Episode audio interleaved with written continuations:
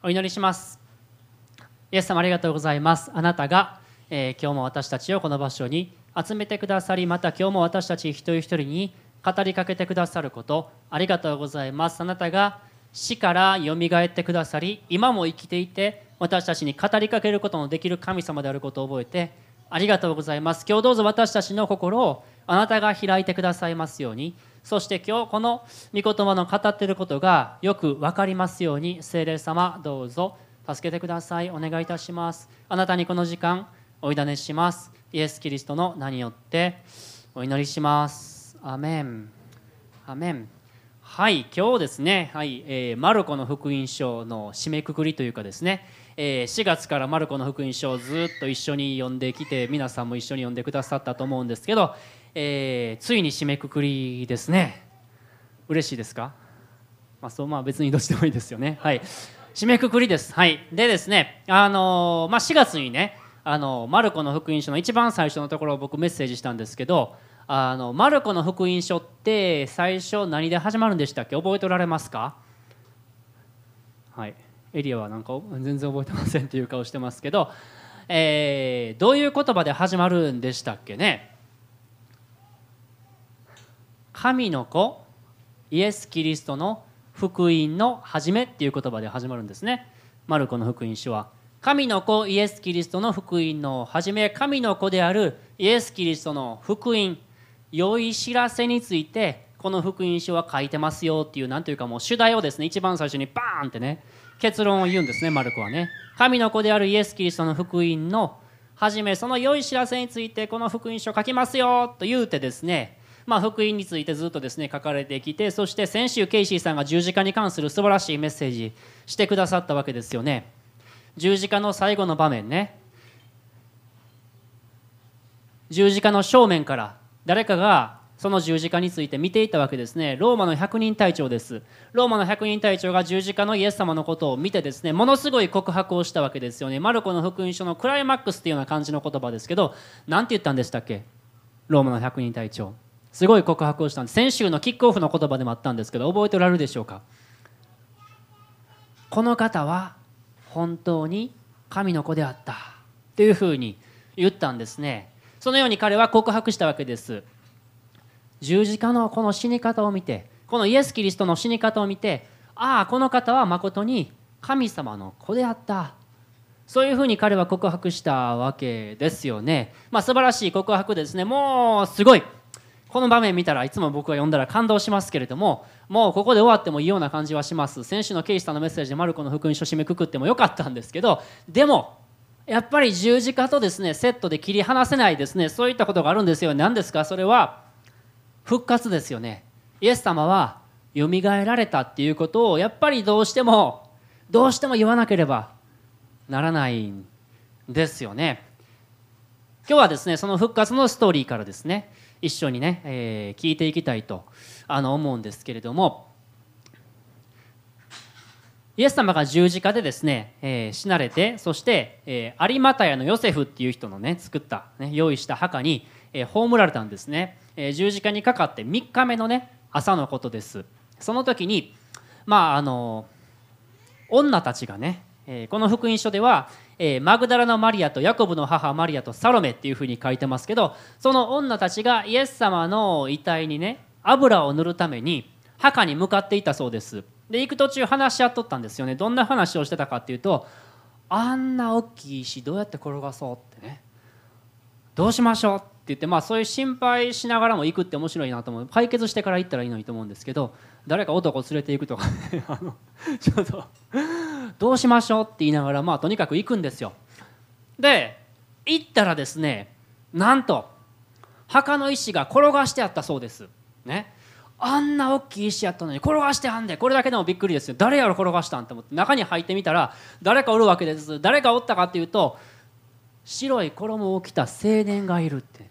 えまあこんなん見たら皆さんどうですか？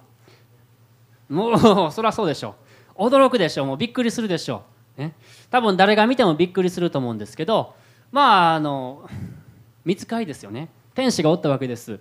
であの天使って出てきたら絶対同じこと言うんですけどはい何て言ったんですか彼は。ね。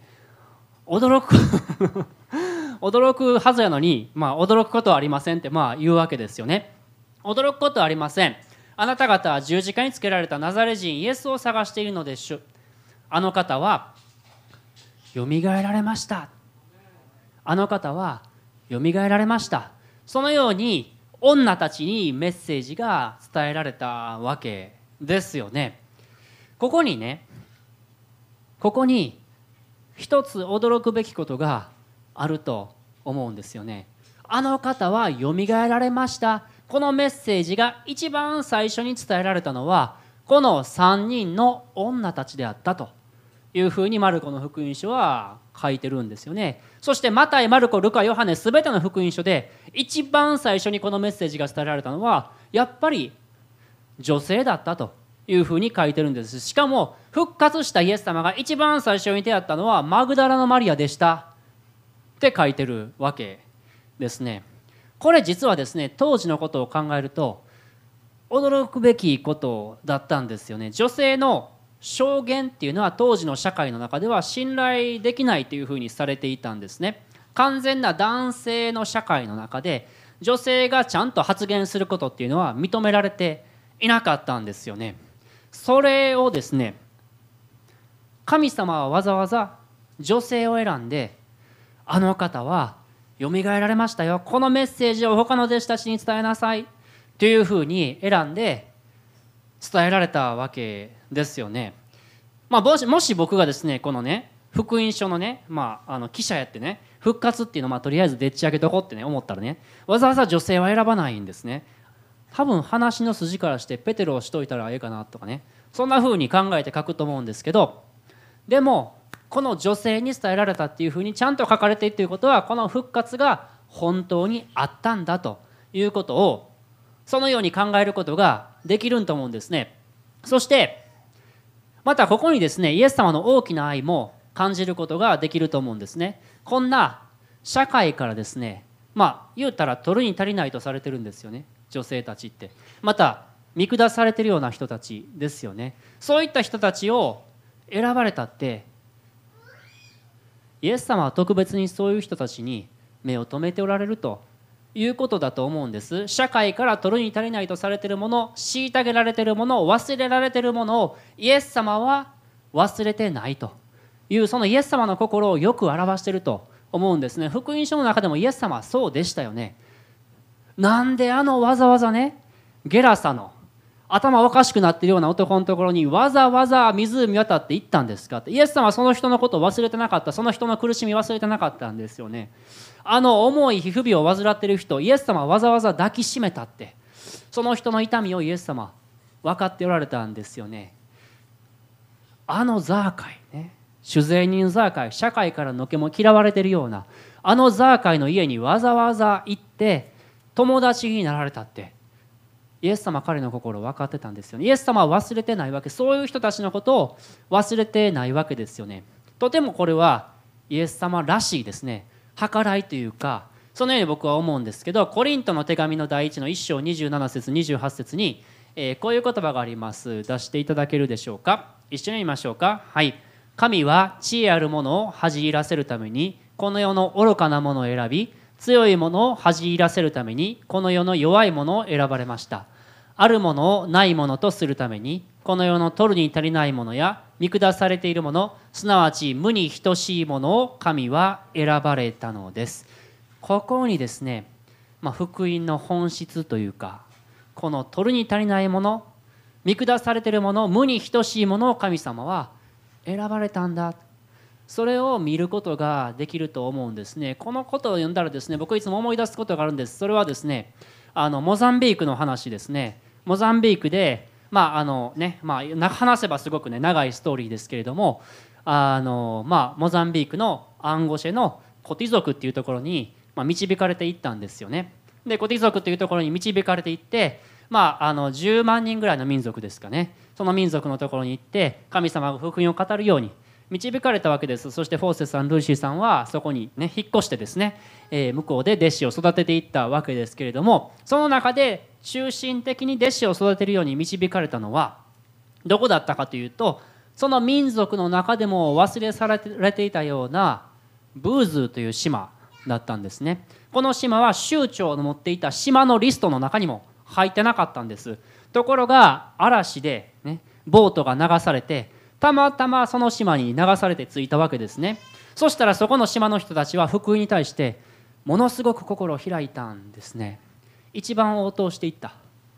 忘れ去られていったような島の人たちが一番最初に福音を聞いたんですね。そして一番最初にその福音を受け入れた。そしてその島の忘れ去られたような人たちが他の島にまた他の民族のその大陸の同じ民族の人たちに福音を伝えていくために用いられたんですよね。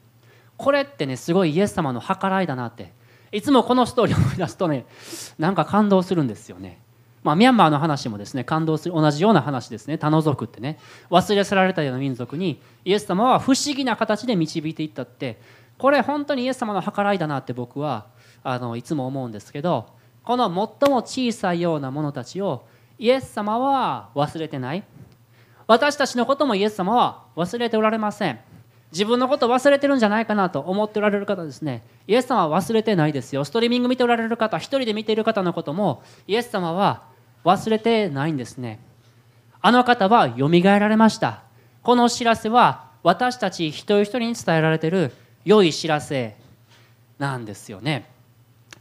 そしてもう一つですね今回僕読んでてですねまあ不思議とですね心に留まったというか感動したところがあるんですね。この天使が女性たちに伝えたメッセージですね。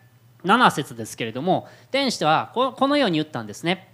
さあ行って弟子たちとペテロに伝えなさい。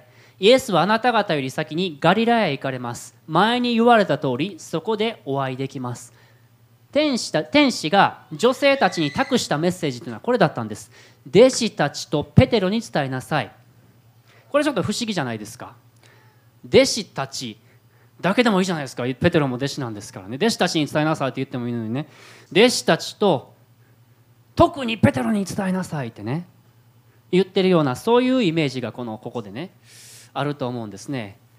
なんでペテロ特特別なんやろとかこう思うんですけど皆さんどうですか？で天使何て言ったかというとイエスはあなた方より先にガリラへ行かれます。前に言われた通りそこでお会いできます。前に言われた通りってイエス様は前に私よみがえたらあんたたちより先にガリラヤ行ってるからねって言ったんかなってね。あの僕ちょっとねあそんなんイエス様言ったんかなと思ってちょっとあの マルコの福音書ページをちょっとめくってみたわけです。じゃあちゃんと言ってるんですイエス様。どこで言ってたかというと14章ですね。次のところです。イエス様こう言われました。イエスは弟子たちに言われた。あなた方は皆つまずきます。私は羊飼いを打つ。すると羊は散らされると書いてあるからです。まあ、これ十字架の前にイエス様言った時のことですね。しかし私はよみがえった後、あなた方より先にガリラへ行きます。するとペテロがまあ、ちゃんとガリラへ行きますって言ってますね。その続きです。するとペテロがイエスに言った。たとえ皆がつまずいても私はつまずきません。イエスは彼に言われた。誠にあなたに言います。まさに今夜鶏が二度鳴く前にあなたは三度私を知らないと言います。ペテロは力を込めて言い張った。たとえご一緒に死ななければならないとしてもあなたを知らないなどとは決して申しません。皆も同じように言った。このところで言ってたんですよイエス様。あなたたちみんなつまずくよ。羊を羊飼いを打つって、まあ、羊飼いってイエス様のことですよね。羊飼いが打たれたら羊は散らされるからね。でも私はよみがえった後あなたたちより先にガリガリラヤに行くからね。そこで待ってますよ。ガリラヤで会いましょうっていうことを弟子たちに言うてたんですよ。でその後ペテロが何かしらけど言うんですよね。私はつまずきません。ってね。これすごいでしょもう僕これね 大好きなところですけどこれすごい言葉ですよ。たとえみんながつまずいてもこいつがつまずいてケイシーさんがつまずいても僕はつまずきませんからイエス様ねっていうことですよね。あなた君がつまずいても僕はつまずきませんよイエス様ねたとえ一緒に死ななあかんとかったとしても私はねあなたを知らないなんて決していませんってねすごい自信ですよね。よう言うたなってここにペテロのですねなんかこの自信というかプライドというかそういったものを見ることができるんですね。他の弟子たちより僕は優れてますからっていうことですよね。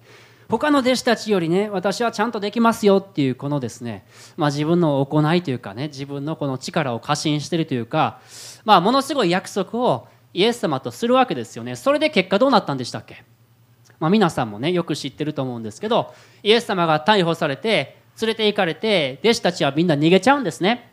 でペテロだけはついていくわけです。ペテロがついていって大祭司の庭に入っていくわけですね。そして日に当たってるわけです。そしたら大祭司の召使いの女がやってくるわけです。そしてペテロの方をじっと見るわけですね。じっと見てあなたイエスと一緒にいましたよね。って言うんですね。ほんならペテロは何を言うてんねん何のことかさっぱり分かりませんっていうふうに言うんですよ。だからまあそしたらねその召使いの女がまた続けて言うんです。皆さんこの人ねあの人の仲間ですよっていうふうに言うんですよね。そしたらペテロは違うってねまた否定するわけです。違う違う違うってねほんならねそばにいる人たちが言い始めるんですよ。あなたね何言ってるんですか？確かにあなたねあの人の仲間イエスの仲間ですよ。なんでかというとあなたガリラヤ人でしょ？その喋り方聞いたらもう分かりますよ。っていうふうに言うんですね。まあ彼はねガリラヤの田舎者だったわけですね。だからガリラヤの鉛で話しとったわけですね。ほんならペテロなんてした？か次なんどんなことしたかって言ったら呪いをかけて誓い始めたって書いてるんです。呪いをかけて誓い始めて俺はあなたたちが言ってるそのイエスのことを知らない。っていうふうにね誓ったんですって。すごいでしょ？そしたらその瞬間に「コケコッコ!」泣いたんですよ。でペテロははっ思い出すんです。あ言われとった、イエス様言うてたのに。と思って彼は泣き泣き崩れたっていうふうに書いてるんですね。ペテロ多分ねこの時にもう立ち直られへんと思ったと思いますよ。あんなにイエス様の前でまた他の弟子たちの前でヨハネもヤコブも聞いとったのにこいつらが裏切っても私は裏切れへん言うたのにせやのにもう完全にやってしもたってね。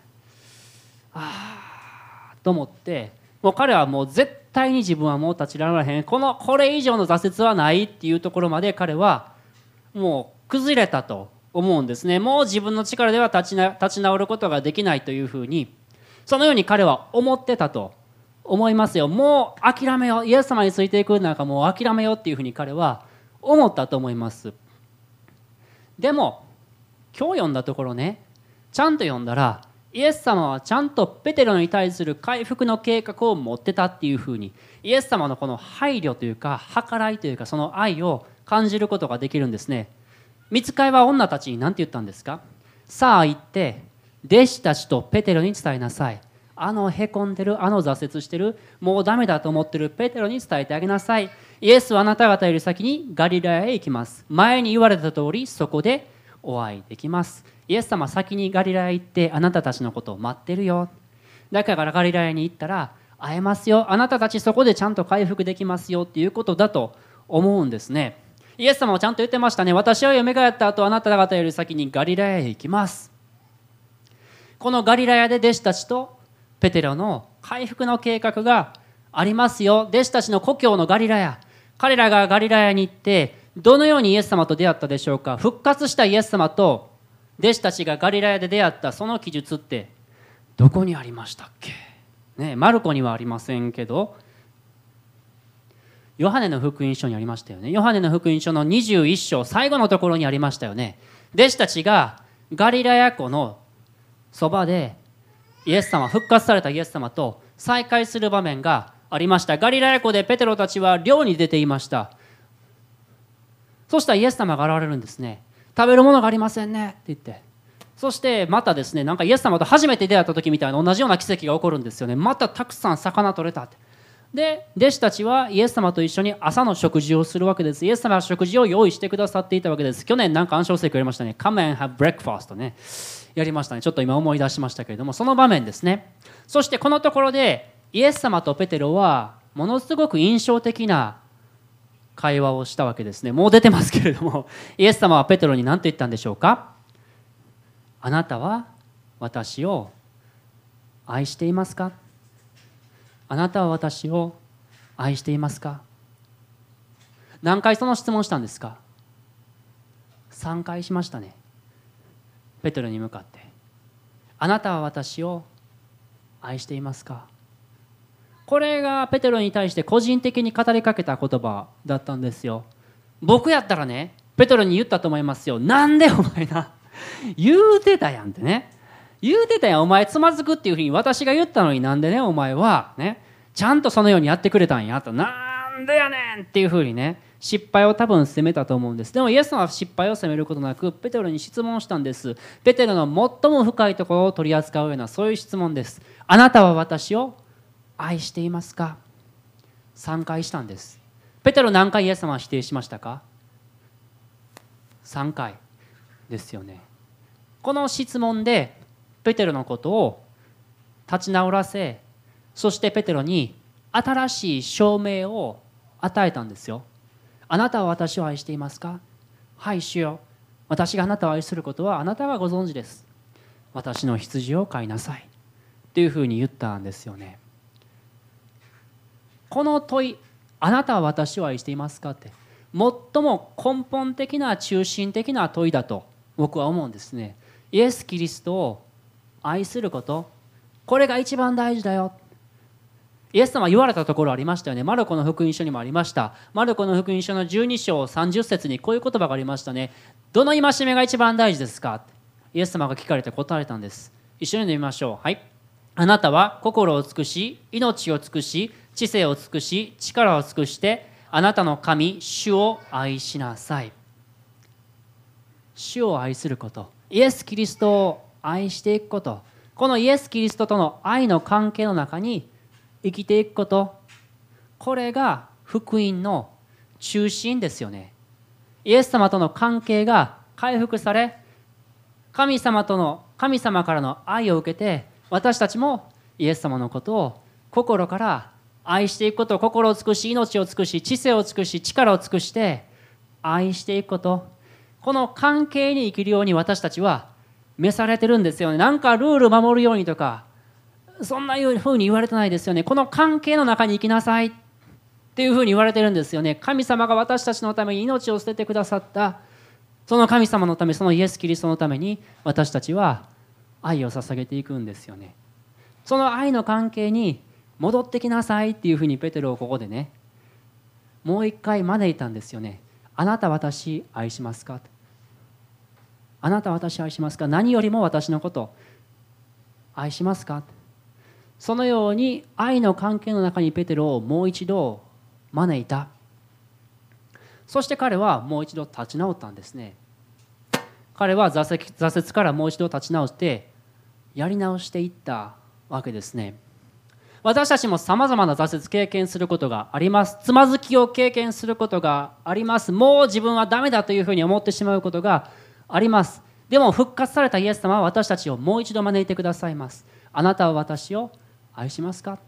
この復活のイエス様に出会う時に私たちはもう一度イエス様を愛していこう。この愛の関係に生きていこう。そのように思うことができるんですね。私たちが失敗する時私たちがつまずく時ちゃんとイエス様は私たちが回復するための計画も持ってくださっている。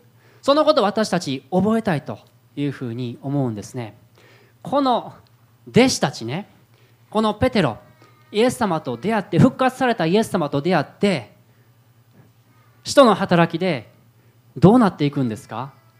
もうこのねマルコ読み終わった次は使徒に私たち行くんですよ。楽しみですけどこの使徒の働きを読んだら弟子たちははっきり言ってまあ別人ですよね。これほんまに同じペテロか？っていうふうに思いますよ。そんな大胆な。でねそんな大胆に福音を語るペテロすごいかっこいいなっていうふうに読んでたらねあの思うんですけど復活のイエス様に出会った。そしてイエス様が今も精霊として自分のうちにいてくださる。そのことを彼らは確信したんですね。だからこの福音は嘘じゃない。そのように彼らは信じたからだから命を懸けてもこの福音を伝えていこう。そのように彼らは思うことができたんですよね。この人たちみんなが殉教したというふうに言われてます。命を捧げるほどにイエス・キリストのことを彼らは愛するように変えられていったんですよね。もしこの復活が嘘ででっち上げだったら彼らは多分命かけることなんてできなかったと思います。でも彼らがちゃんとイエス様と出会ったからああこの福音は本物なんだ。そのように彼らは信じることができたと思うんですね。あのペテロイエス様のことを3回否定してもう完全に挫折してしまったペテロ。このペテロがこんなに変えられた。あの雷のこと言われたようなヨハネとヤコブがあんな素晴らしいねヨハネの福音書読んでたらヨハネの手紙読んでたらあんな愛の人に変えられた。ね。酒税人だったマタイがマタイの福音書を書くように変えられたって。福音の力ですよね。あのペテロがあんなに変わるんだったら私たちどうですかね？今いる私たち自分のこと見たらね大丈夫かなって時々思いますよ。こんな俺で大丈夫かなと思うんですけど。でもイエス様に出会っていくならば変えられていきます。周りに変えられてる人たくさんいると思います。イエス様に自分を委ねていくならばイエス様が作り変えていってくださるんですよね。楽しみですよねこれからね。私たちどういうふうに変わっていくのかまた私たちの周りの人たちがどのように変えられていくのか楽しみにしていきたいと思います、ね、この福音は今も人々の人生を作り変えていること作り変えている。それはイエス様が今も生きてくださっているからですね。私たちと愛の関係を持ちたいと願っておられるからですね。今日もこのイエス様と私たち出会うことができることそのことを心から感謝したいと思います。お祈りをしましょう。